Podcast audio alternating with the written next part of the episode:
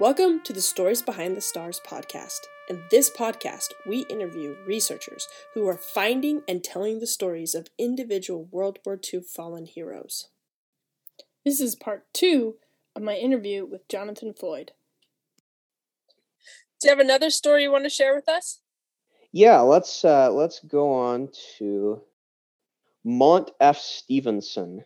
Uh, this is one of the most highly decorated soldiers, if not possibly the most, uh, that I've done a story for. Uh, Captain Mont Stevenson. Uh, his story is pretty remarkable, and he was a pretty remarkable uh, soldier. he was born in 1917 in Levan, Utah, which is once again kind of a little town in the middle of nowhere, central Utah. Um, and and he grew up in that uh, area for a little bit, and then ended up going to uh, to Salt Lake City for high school, um, and and then attending the University of Utah. Uh, he became an accountant, uh, and and worked in Riverton, Utah, for for some time in that field. And then in 1942, so he was a little bit older than than some of these other soldiers that I've looked at. Uh, in 1942, uh, he enlisted in the Army Air Corps, uh, completed basic flight training in California, uh, and then and then was also trained in Arizona and earned his wings there. And then he was a flight instructor uh, for for some time in Louisiana at Barksdale Field. Uh, and then in 1944, in March, he was actually assigned overseas to active duty with the 597th Bombardment Squadron, um, flying the B 26G Marauder bomber, the medium bomber. Uh, and, and he was very successful. He was an exceptional uh, officer in the Army Air Corps. He was promoted to captain. Uh, he became a he became squadron commander. Um, he received the Air Medal with three silver and two bronze oak leaf clusters, and then eventually was awarded the Distinguished Flying Cross, which in the Army Air Corps uh, was the second highest medal you could receive. Only the Medal of Honor was was a higher award. This this guy was top notch. He was the, the absolute best of the best. Um, he was only over there for about nine months uh, in, in, December of 1944, he was uh, the the plane he was flying was attacked by German fighter aircraft over Seefern, Germany, and uh, his plane was shot down, uh, and the and the entire crew was was killed in the crash. Uh, so it was it, his career in the Air Corps was very very short. Uh, but but he was able to accomplish some amazing things, and uh, that was unfortunately, tragically, that was how a lot of those careers ended. Survival rates for those bomber crews were not good, um, and and and unfortunately, his crew was was one of the many that didn't make it back from those missions. But I just was really impressed with him, the amount that he was able to accomplish in such a short period. Clearly, how capable he was. So that was a neat story to learn about. That is pretty impressive to be, you know, only in nine months. I mean, what have I done in a nine month period? Right. I wish I, this is one that I was a little bit frustrated on. I really wanted to find out why he received the Distinguished Flying Cross because that's a big deal. Um, that's not just something they give away willy nilly.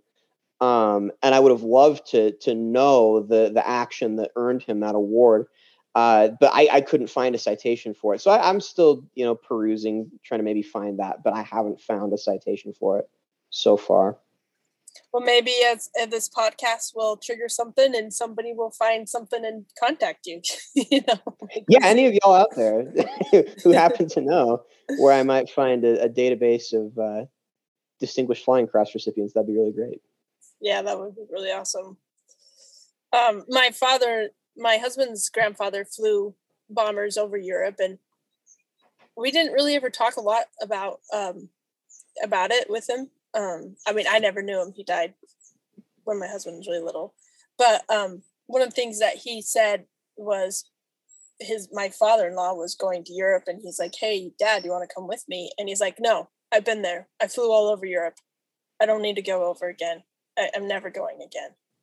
and so it was just kind of interesting like you said like the casualty numbers for bombers was so high. I think for him, it was just you know he just probably felt like it was so lucky to to be alive and to be one of those that came home when all of his buddies didn't come home from those missions and like you know the turnaround rate was just so high for for bombers so i think that's impressive that he did so much in such a short time.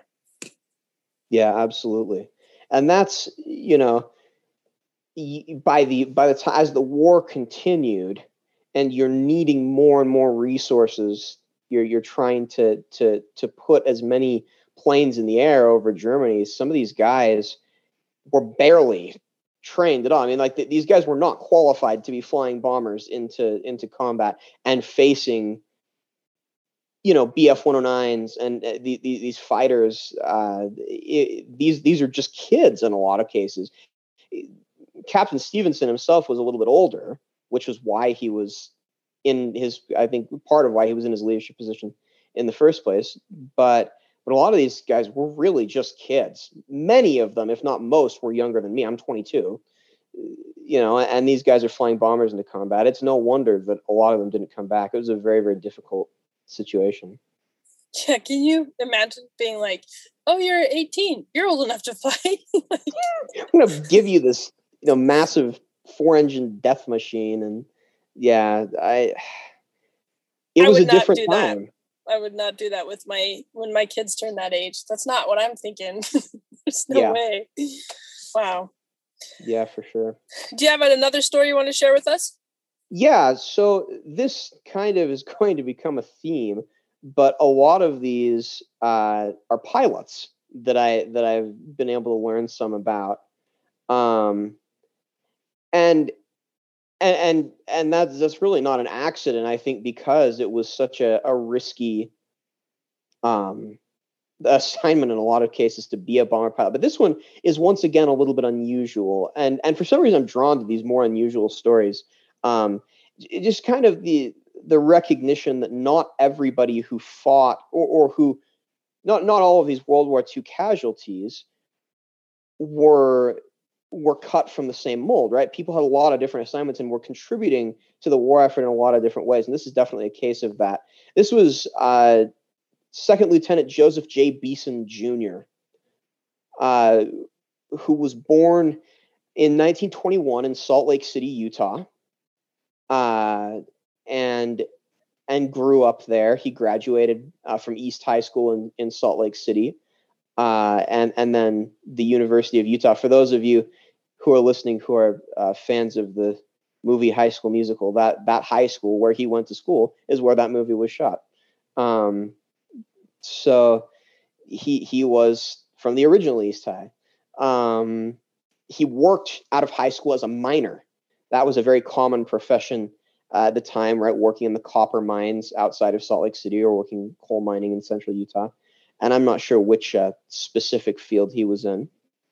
Uh, he he enlisted in the Army Air Corps, and that was the records on his enlistment were a little bit unclear about the date when he actually enlisted, but he seemed to have been promoted uh, relatively quickly because by May of 1943 he was a second lieutenant, um, and he was attending advanced flying school in Texas, uh, and and then and then later on in New Mexico he was being trained as a pilot for a multi-engine bomber.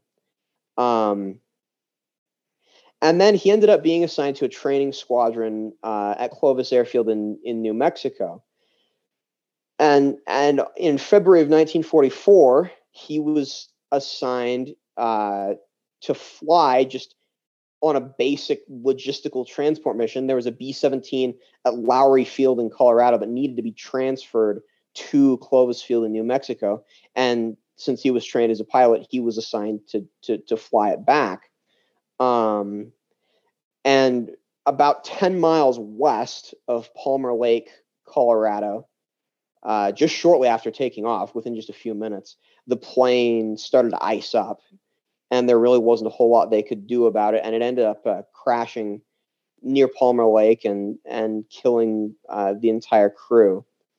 And that, once again, is kind of one of those situations where you go, okay, he's not in combat. He's not you know, facing bullets, right? But it's still a very dangerous situation that he's been uh, put in, and, and, he's contributing in a way that's maybe a little bit unusual.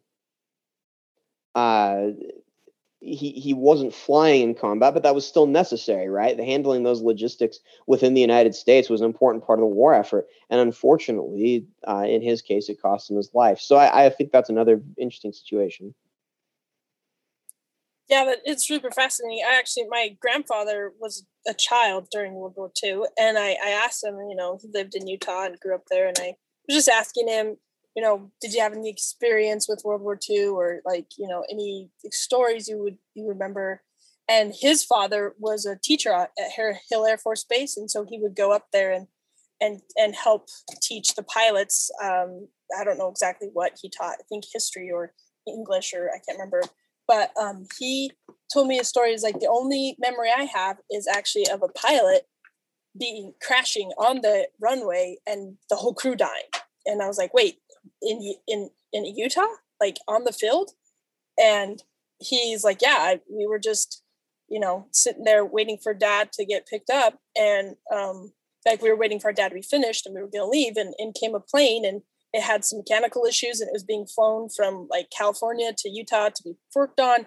It, it, it hit the runway, it crashed, and it just exploded. You know, and so it's like how there were so many of those deaths but they were a crucial part of helping us, you know, fight the war. And so it's kind of sad because, you know, those people who died, they don't get that honorable, like, you know, oh, they were they died here and they have this really cool story. It's like, no, it's a really tragic story, but it's still a casualty from the war.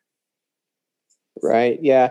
And that's it was cool to kind of be able to bring, you know, a little bit of recognition to one of those guys. And I'm sure there are a lot more. Um, that's the only one of that type that I've really covered. But I imagine that you know, other than being shot at, flying is is risky in any situation, right? Well, you you you have issues that can come up, such as your plane freezing over, and and and you that is just as dangerous as being shot at then at, at that point.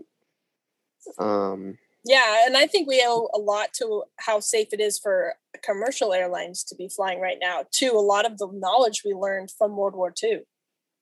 You know. Yeah, absolutely. Certainly, I mean, de-icing technology has gotten a lot more reliable uh, since since World War II. Those B-17s were death traps. Uh, they weren't the safest of planes to fly, even when you weren't being shot at. Uh, they had a lot of problems, a lot of mechanical failure, things like that.